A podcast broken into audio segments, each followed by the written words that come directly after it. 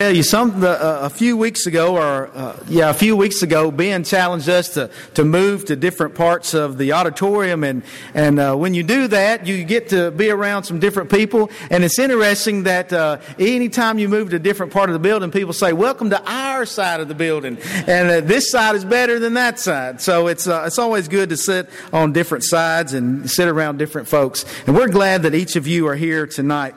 Tonight we're going to be talking about a subject that really affects affects us all, and that's the idea of suffering. And there's different forms of suffering we'll notice in Scripture, and we'll look at some of the different word meanings and, and what they mean and the different sufferings that come about. Uh, as, as we think about suffering, we'll notice that suffering a lot of time comes in the form of tragedy and different things like that, things that affect us physically, uh, things that affect us emotionally, things that happen to our families. But there's also another form of suffering as we think about Scripture, and that's the form of suffering, and we'll look at some of those passages that deal with that. That's the form of suffering that comes to the people of God. Uh, that's another type of suffering that we read about in Scripture. And we, we really don't see a lot of that in our nation as of yet. Now, it may be coming, and, and there's beginning to be a little bit more, but uh, in Scripture, uh, a lot of the serious suffering that those people went through uh, was at the hands of wicked people uh, that was going against the people of God. There was a young man, uh, a man driving through Texas. Uh, he was from New York. He collided with a truck that was carrying a horse. A few months later, he tried to collect damages for his injuries. How can you claim all of these injuries? The insurance company lawyer asked. According to the police report at the time of the accident, you said you were not hurt. The New Yorker said to the lawyer, he said, Look, I was lying on the road in a lot of pain. And I heard someone say that the horse had a broken leg. The next thing I know, a Texas Ranger pulls out his gun and shoots the horse. And then he turns to me and asks, Are you okay? Suffering comes in different forms, doesn't it? Uh, a newspaper reporter phoned a story in to his editor uh, about an empty truck that rolled down a hill and smashed into a house. The editor was unimpressed and did not want to run the story, uh, to which the reporter said, I'm glad you're taking this so calmly because the truck hit your house. Someone asked C.S. Lewis, Why do the righteous suffer? C.S. Lewis said, Why not? They're the only ones who can take it. They're the only ones who can take it. I want us to notice some different things about suffering and some different words in Scripture about suffering. First of all, let's look at the Old Testament. I want you to notice on the screen there, uh, in the Old Testament, a lot of times some sufferings were uh, associated with different types of grief. For example, uh, grief that comes from miscarriages. We see that in the book of Exodus. Things that, grief that comes from thirst, Job 21. Hunger, Psalm 34 or, uh, and Proverbs 19, and also punishment, Joel chapter 1. Uh, but generally, there are some cases where uh, the word suffering is translated just that. For example, uh, here's one word, uh, Hebrew word from the Old Testament, from the book of Job, chapter 9, which means sorrow. Uh, as in the sorrow that comes from wounds of a broken heart or a broken spirit. Uh, another word means to abuse, comes from Lamentations chapter 3, and we'll look at uh, the book of Lamentations in just a few minutes. As in the ab- abuse of a foot being crushed or soldiers being cut down. Another word uh, comes from that of calamity. Uh, it has the idea of trouble uh, or disaster. And so these are some of the words that in, in the Old Testament that talks about suffering. And some of those uh, means specifically suffering. Uh, and then in the New Testament, uh, it also is associated, those, many of those words on suffering, with some sort of trauma. For example, suffering of violence, as in Matthew chapter 11, suffering of shame, as in Acts chapter 5, suffering of wrong in Acts chapter 7, and suffering of loss, 1 Corinthians chapter 1, or persecution found in Galatians chapter 5, or need, Philippians chapter 4, or tribulation in 1 Thessalonians chapter 3, or that of reproach that Timothy uh, dealt with, 1 Timothy chapter 4. Also, Timothy dealt with trouble, 2 Timothy chapter 2, or even affliction. That's talked about in the book of Hebrews chapter 11. But just like in the Old Testament, uh, there are a few words that predominantly in the New Testament that predominantly mean suffering. Now, those Greek words uh, are noticed on the screen. The first one means to experience something good or bad, although it originally referred to experiencing something bad, as Paul talks about in 1 Corinthians chapter 12. Uh, then a, uh, a follow up or a connection to that word means an experience that results in painful thoughts or feelings. Uh, Paul speaks of that in Romans chapter 1 and verse 26, Colossians chapter 3 and verse 5, 1 Thessalonians chapter 4 and verse 5. Uh, and then another word, another Greek word found in the New Testament means a suffering that comes from some kind of external stimulus, uh, like Paul speaks about in Romans chapter 8 and verse 18. And then a fourth Greek word that deals with suffering means to be pressed by something.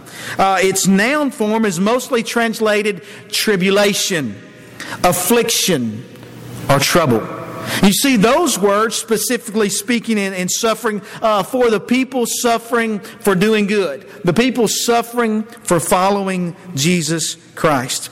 Now, let's turn to a few passages of Scripture, if you will. Turn to the Old Testament book of Psalm, Psalm chapter 13.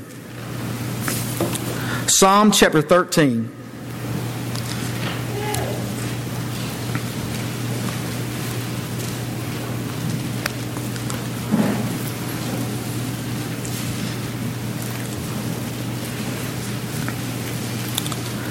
How long, O Lord, will you forget me forever? How long will you hide your face from me? How long shall I take counsel in my soul, having sorrow in my heart daily? How long will my enemy be exalted over me? Consider and hear me, O Lord my God. Enlighten my eyes, lest I sleep the sleep of death, lest my enemy say I have prevailed against him lest those who trouble me rejoice when I am moved. But I have trusted in your mercy. My heart shall rejoice in your salvation. I will sing to the Lord because he has dealt bountifully with me. You know, David, he dealt with suffering. Some of his suffering came from his own hand and his own heart for when he turned from God, but others came because he followed God. And David writes some beautiful psalms Many of the Psalms can be summarized in, with three different terms problems, prayer, and praise. Are you having problems? Pray about those problems. And when you pray about those problems, get ready to be amazed and praise God for His help. And notice those three things here in Psalm chapter 13. First of all, we see problems. David's suffering alerts us to what might, he, what might experience, or what we might experience when we suffer. Uh, for example, he might wonder, and we might wonder, if our problems will ever go away. You ever wondered that? Will this ever be finished? Will I ever be on the other side of the suffering? David did, verse 1. Uh, we might think that God doesn't care and He's keeping His presence. David did. How long will you hide your face from me? O Lord, he asked. We might repeatedly throw a pity party uh, for ourselves. David says, How long shall I, count, shall I take counsel in my soul, having sorrow in my heart daily? We might even feel abused by life. David did. How long will my enemy be exalted over me? You know, life many times isn't fair, is it? As we grow up, we, we tell our parents when something happens, we say, that's not fair. And the reality is that we're right. There are some things in life that aren't fair, and many times suffering is not fair. And David wondered those things. But notice also, David prayed. Uh, during his suffering, we can learn from David that he prayed. Verses 3 and 4, he asked God to look at his situation and listen and send help. He reminds us in verse 5 to focus on God, uh, to focus on God's mercy instead of our own feelings or our own misery. Also in verse 5 and 6, we find David giving praise to God. In the midst of his suffering, he uh, almost sings this song. He gives this praise to God. But I have trusted in your mercy. My heart shall rejoice in your salvation. I will sing to the Lord because he has dealt bountifully with me. In the midst of his suffering, David praised. Uh, David teaches us in praise to look ahead with anticipation of God making things better for us. David looked ahead by looking at God. David reminds us to look up with appreciation for all that God has already done for us. God has blessed us tremendously. Even in the midst of suffering, we can find blessing. David teaches us to look back in conviction, believing that God will care and continue with us through all of our suffering. Turn over to the book of Lamentation, chapter 3. Lamentation, chapter 3. Uh, this is a, a funeral hymn, if you will, to Jerusalem and Judah. And as we look at this, uh, ver- this chapter 3 of Lamentation, we can see some of the suffering that, uh, that Jeremiah experiences. Let's read verses beginning in verse 46 to the end of the chapter. Lamentations chapter 3, Old Testament book of Lamentations chapter 3, beginning in verse 46. All our enemies have opened their mouths against us. Fear and a snare have come upon us, desolation and destruction. My eyes overflow with rivers of water. What is he doing? He's shedding tears for the destruction of the daughter of my people. My eyes flow and do not cease without interruption. Till the Lord from heaven looks down and sees. My eyes bring suffering to my soul because of all the daughters of my city. My enemies without cause hunted me down like a bird. They silenced my life in the pit and threw stones at me. The waters flowed over my head. I said, I am cut off. I called on your name, O Lord, from the lowest pit. You have heard my voice. Do not hide your ear for my sighing for, uh, from my cry for help. You drew near on the day I called on you and said, Do not fear. O Lord, you have pleaded the case for my soul. You have redeemed my life. O Lord, you have seen how I am wronged. Judge my case. You have seen all their vengeance, all their schemes against me. You have heard their reproach, O Lord, all their schemes against me, the lips of my enemies, and their whisperings against me all day. Look at their sitting down and their rising up. I am their taunting song. Repay them, O Lord, according to the work of their hands. Give them a veiled heart. Your curse be upon them. In your anger, pursue and destroy them from under the heavens of the Lord. Some things that we notice here about Jeremiah is what, first of all, we notice uh, the mistreatment that he experiences. Did you, did you remember seeing his enemies harass him? His enemies haunted him. His enemies hunted him down, and his enemies hurled stones at him. He suffered. Jeremiah suffered. He suffered for being a man of God. Uh, second, we can notice how all of this makes Jeremiah feel. He, he shares some of his feelings. Verses 47 and 57, he has fears. And verses 48 through 51, and verse uh, 54, he shed tears. He said, I'm going to shed tears until the Lord takes care of this. And then another thing that we can learn from Jeremiah here to notice how he handles his feelings in the midst of suffering. He prays about the suffering. He prays about the things that he's going through. He lifts those things up to the Lord. And notice some of the things he says, verses 55 through 57. He makes these requests Do not hide your ear from my sighing. Verses 58 through 60, he says, I'm wronged. Judge my case. And in verses 61 through 66, he says, You've heard their reproach. Pursue and destroy them. Does that sound familiar of the times that we're going through suffering? When someone hurts us, what's the reality? It hurts, right? When someone hurts us, it hurts. And, and we want to we, we want to tell God about it. We want God to know about it. And we want God to help. Remember the words of David in Psalm verse 6, chapter 6 and verse 6. I am weary with my groaning all night. I make my bed swim. David, the man after God's own heart, he spent time in, in, in, tears. I drench my couch with my tears. Do you remember how Jesus felt in the Garden of Gethsemane? Now, the book of Luke tells us that as Jesus prayed in the Garden of Gethsemane, and he says, Father, let this cup pass from me, if it be your will. Nevertheless, not my will, but your will be done. And the book of Luke records that as he's praying, he's praying so earnestly that his sweat was as if it were great drops of blood.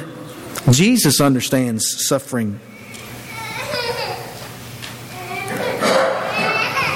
And we need to remember, as I heard someone say yesterday, if you haven't suffered, they said, live another birthday or two. Because the reality is, trials and tribulations, they will come in this life. Whether it be of us suffering for being a Christian or whether it be suffering just the things that happen in life. Job says, because we are born in trouble. Troubles will come, suffering will happen. And we can notice from some of these passages of Scripture how to deal with those types of sufferings. I came across these quotes about sufferings. Life by the yard is hard, but anything is a cinch, inch by inch. In other words, he's saying, listen, uh, sufferings are difficult, but if we take it one moment at a time, one day at a time, one step at a time, then that brings help. Uh, someone else said rough paths often lead to desirable destinations. And they suggest to be grateful for some of the uh, some of the things that, that we do go through, some of the sufferings that we do have, because they make us better.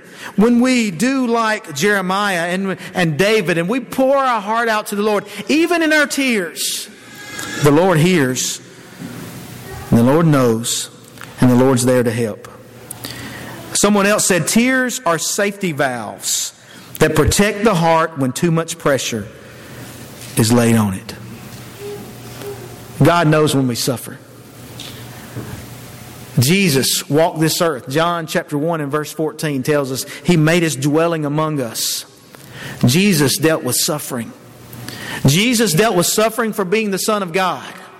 Jesus dealt with suffering uh, as he lost people that he cared about. John 11 35. He wept because he had compassion over his friends and the loss of a loved one. Turn your Bibles, if you will, to the book of 1 Peter chapter 4. 1 Peter chapter 4. It's interesting that uh, in uh, this word translated suffering, uh, there's more found in the book of 1 Peter than anywhere else. 1 Peter chapter 4. 1 Peter chapter 4. And I'll meet you there in just a minute.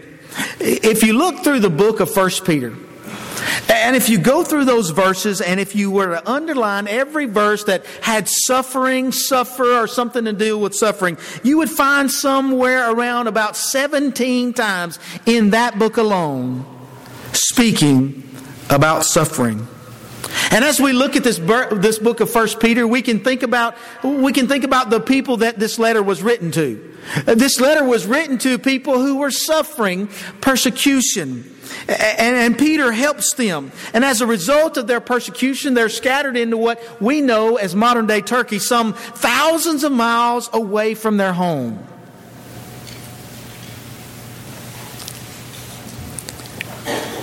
And in First Peter chapter 4, verses uh, 15 and 16. Verse 16 can challenge us. It can strengthen us because it would be the key verse of this whole book. Look at what Peter writes. But let none of you suffer as a murderer, a thief, an evildoer, or as a busybody in other people's matters. In other words, let's, let's not, let's us not suffer uh, like people of the world do because they're murderers, they're evildoers, they're busybodies, always in other people's business. Yet if anyone suffers as a Christian, let him not be ashamed, but let him glorify God in this matter. That's deep, isn't it? To glorify God when we suffer for being a Christian. Paul counted it all joy that he had the opportunity to suffer for being a Christian. Because he would say, For me to live is Christ, but to die is gain. That was Paul's attitude. Paul wanted to work for the Lord while he was here. But Paul knew that that brought some suffering. Not only just the uh, sufferings that come as a part of life, but suffering because he was speaking for Christ. And he said, I'm a Christian. For to me to live is Christ, but to die is gain. Paul knew. Paul knew what was after death. Paul looked forward to heaven. Someone has outlined uh, the book of First Peter, and they, they mention some things like this. First of all, we find in chapter 1, we find salvation. Salvation, uh, the salvation that we hope in, in Jesus Christ, that, that in heaven, our salvation through Jesus Christ and our home in heaven, guess what?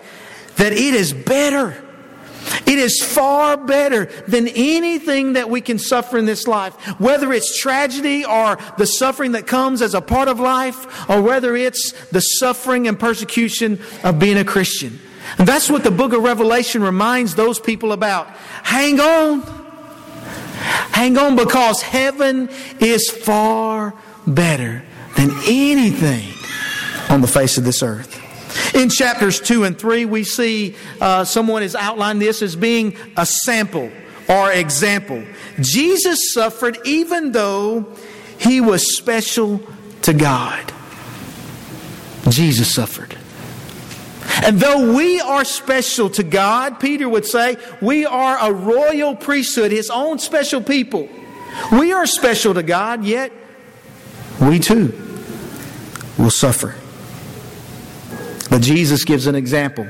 Paul gives us an example. Peter, the other New Testament writers, gives us example. The other people in the New Testament church gives us an examples of how to keep on hanging on and keep on being faithful. And then chapters 4 and 5 look at the second coming. Jesus is coming again. Jesus will judge. Jesus will return, John 14, to take us where he is, there we may be also many mansions. Revelation paints the picture of heaven. And John tries to describe it in a way that we might can understand it, and I believe that it'll be far better. And Peter says, hang on. Hang on. Because heaven will be worth it all.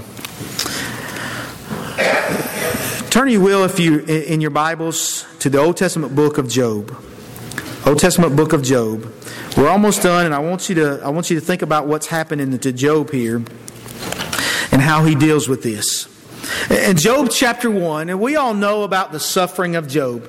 Job suffered greatly. And I want us to notice some of the things Job does, even when people get down on Job. And notice who it is that's attacking Job. Job is suffering some of the things that you suffer in life, but he's suffering it all at one time at the hands of Satan. Uh, Job chapter 1, verse 6. Now there was a day when the sons of God came to present themselves before the Lord, and Satan also came among them. And the Lord said to Satan, From where do you come? So Satan answered the Lord and said, From going to and fro on the earth, and from walking back and forth on it. The Lord said to Satan, This is interesting to me. Have you considered my servant Job? That there is none like him on the earth, a blameless and upright man, one who fears God and shuns evil. Job is about to go through suffering, and God says to Satan, Have you considered my servant Job? Have you considered what kind of person he is? And Satan answered the Lord and said, Does Job fear God for nothing? Have you not made a hedge around him and around his household and around all that he has on every side? You have blessed the work of his hands, and his possessions have increased in the land. But now stretch out your hand and touch all that he has, and he will surely curse you to your face. Take this hedge away from him, Lord, and he's going to curse you to his face. And the Lord said, Behold, all that he has is in your power. Only do not lay a hand on his person. So Satan went out from the presence of the Lord and he began afflicting Satan, taking away his children, taking away his possessions, his, his servants and his possessions and his livestock and his home. All this is happening. And in verse 20 of chapter 1, the Bible says Then Job arose tore his robe and shaved his head. Job was in mourning because he had lost everything. And he fell to the ground and he worshiped. And he said, Naked I came from my mother's womb, and naked shall I return there. The Lord gave, and the Lord has taken away. Blessed be the name of the Lord. In all this, Job did not sin, nor charge God with wrong. Again, there was a day, chapter 2, when the sons of God came to present themselves before the Lord, and Satan came also among them to present himself before the Lord. And the Lord said to Satan, From where do you come from? So Satan answered the Lord, saying, From going to and fro on the earth, and from walking back and forth on it. Then the Lord said to Satan, Have you considered my servant Job? That there is none like him on the earth, a blameless and upright man, one who fears God and shuns evil. And he still holds fast to his integrity, although you have incited me against him to destroy him without cause.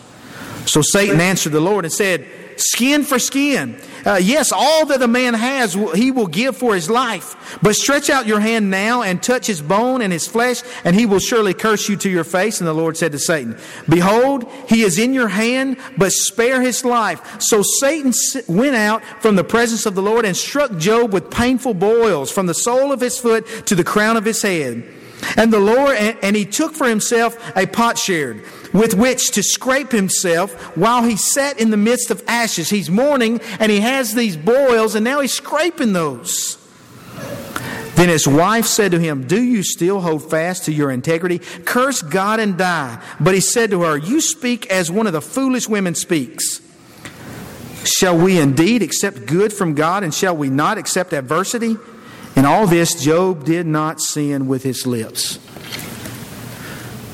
Now, here's an interesting situation as it deals with suffering.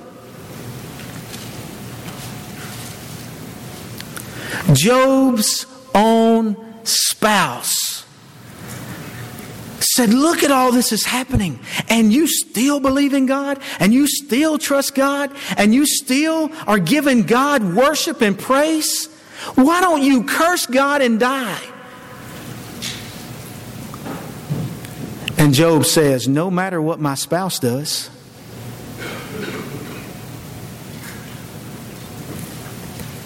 I'm going to praise the Lord.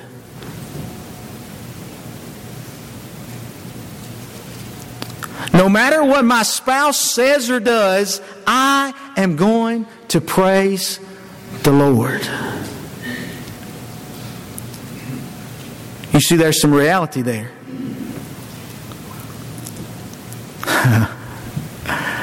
Whether we want to believe it or not, we don't even control our spouses.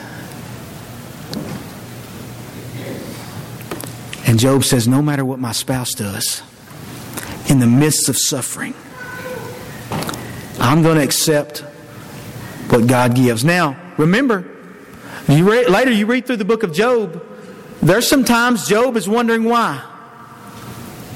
Why this is happening. He doesn't understand. He doesn't have the whole view like we do. And we know he's suffering because of Satan. And he's suffering because he's a blameless and upright man. And he fears God and shuns evil. And Peter would say, when we suffer because of Christ, let us count it joy. Let us uh, count it as worthy to be considered worthy to suffer for the sake of Christ. Well, our time is about up, but I want you to hear what James says. Uh, James chapter 1. You remember verses 2 and 2 through 8. James says something that is very interesting and it's a little bit hard to, to comprehend. He says, My brethren, count it all joy when you fall into various trials. Now, I don't know about you. We've read about these trials of Job. We've read about some of these other trials of some of these other people of God. And trials, even in Scripture, do not seem very joyful. And if you've suffered through trials in this life already, you know they're not very joyful. But James, I believe, says listen, it's not about being happy.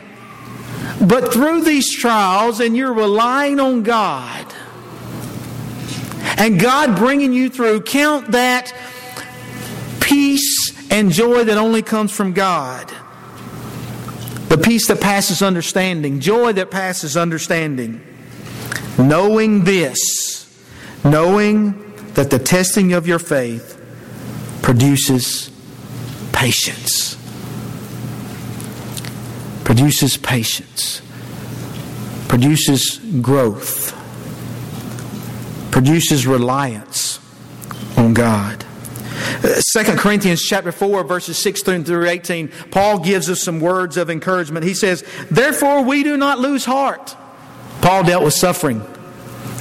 Therefore we do not lose heart, even though our outward man is perishing. Yet the inward man is being renewed day by day. For our light affliction, Paul calls it a light affliction, which is but for a moment is working for us a far more exceeding and eternal weight of glory. While we do not look at the things which are seen, but at the things which are not seen. For the things which are seen are temporary, but the things which are not seen are eternal. When we go about our daily lives, let us remember as we look at all the things uh, that we see on television, that we, that we experience in life, all the things that we can go out here and see, let us remember what Peter says seeing that all these things will be dissolved. What manner of persons ought we to be? In holy conduct. Looking forward and hastening. In other words, longing for, looking for, and longing for that day when we see Jesus return to take us home. Uh, notice in Psalm 57, the psalmist says, Be merciful to me, O God. Be merciful to me, for my soul trust in you, and in the shadow of your wings I will make my refuge until these calamities have passed by. Parnell Bailey visited an orange grove where an irrigation pump had gone out. And this season was unusually dry. And the trees were beginning to show that, and they, they were beginning to, uh, to die for lack of water. The man giving Bailey a tour took him over to his orchard.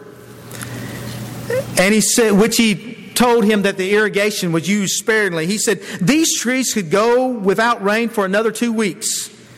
He said, You see, when these trees were young, I frequently kept water from them. This hardship caused their roots to grow deeper in the soil in search of moisture. Now that we're in this drought, my trees are the deepest rooted trees in the area. While others are being scorched by the sun, these are finding moisture with greater depth. What an illustration. When we realize struggles come, and I want to admit, admit to you, it's easy. It's easy to stand up and present a lesson like this.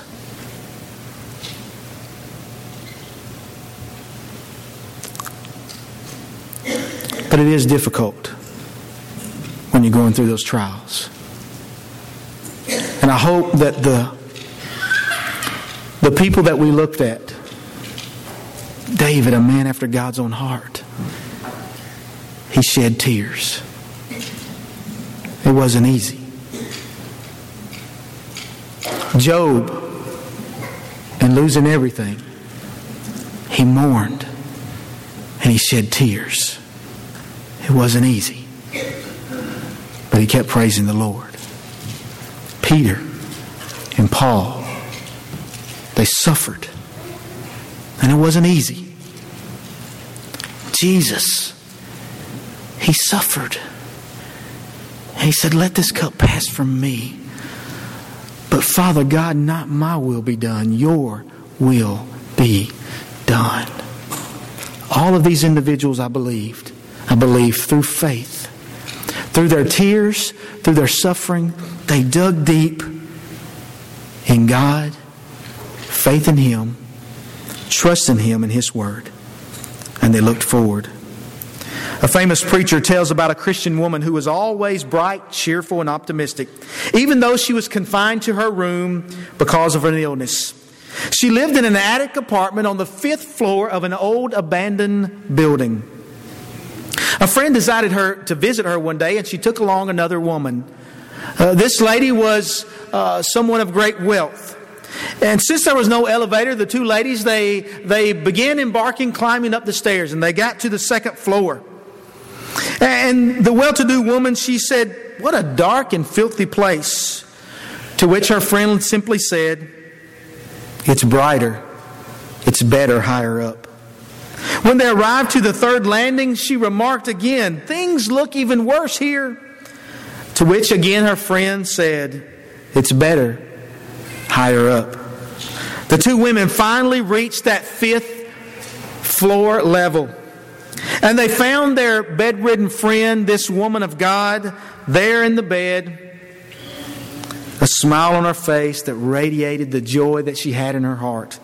And even though the room was clean and there were flowers in the windowsill and it, and it was kept and put together, the wealthy visitor could not get over how stark and lowly this place was. She blurted out, It must be very difficult for you to be here like this. Without a moment's hesitation, the lady in the bed responded, It's better higher up. In the midst of her suffering, she had a better perspective. And in the words of one of my great friends from Decatur, Alabama, he would always say, The best is yet to come if we live by faith. Sufferings will come. Sufferings are a natural part of life. And sometimes those sufferings mean we're living for God. But if we live by faith, the best is yet to come. Amen. Let us be a people that go and live like this. Because I believe that even when we're doing things good, we can praise God and that can draw people to the Lord. But I think sometimes even through our sufferings, even through our trials and our tribulations, whatever they might be. When people see the faith that we place in God, they too can be touched and drawn closer, drawn toward God, and possibly connected with God through us. Maybe you're here tonight. Maybe you're going through some trials. Maybe you're suffering some things of life. Job prayed. David prayed. The apostles, they prayed. Maybe tonight you need prayer. The Bible tells us to bear one another's burdens and so fulfill the law of Christ. You don't have to do it on your own. You have your church family, your Christian family, and you have God. If you're here tonight and you're in that case, please let us help you. Please let us pray with you. Maybe you've not even given your life to the Lord. What a better time than start because the Bible tells us our life is but a vapor. We don't know what will happen the next moment. We won't know what happened, what will happen tomorrow. Won't it be great no matter what happens? That you've given your life to the Lord through faith and obedience, being buried with Him, and you can go on your way rejoicing, knowing, like Paul said, whatever happens to me, whether I get to live here, that's Christ's. But if I die, that's gain, because that means heaven. If you need to respond to the Lord's invitation, don't wait another moment. Let us assist you any way we can as together we stand and sing. Have you a heart that's?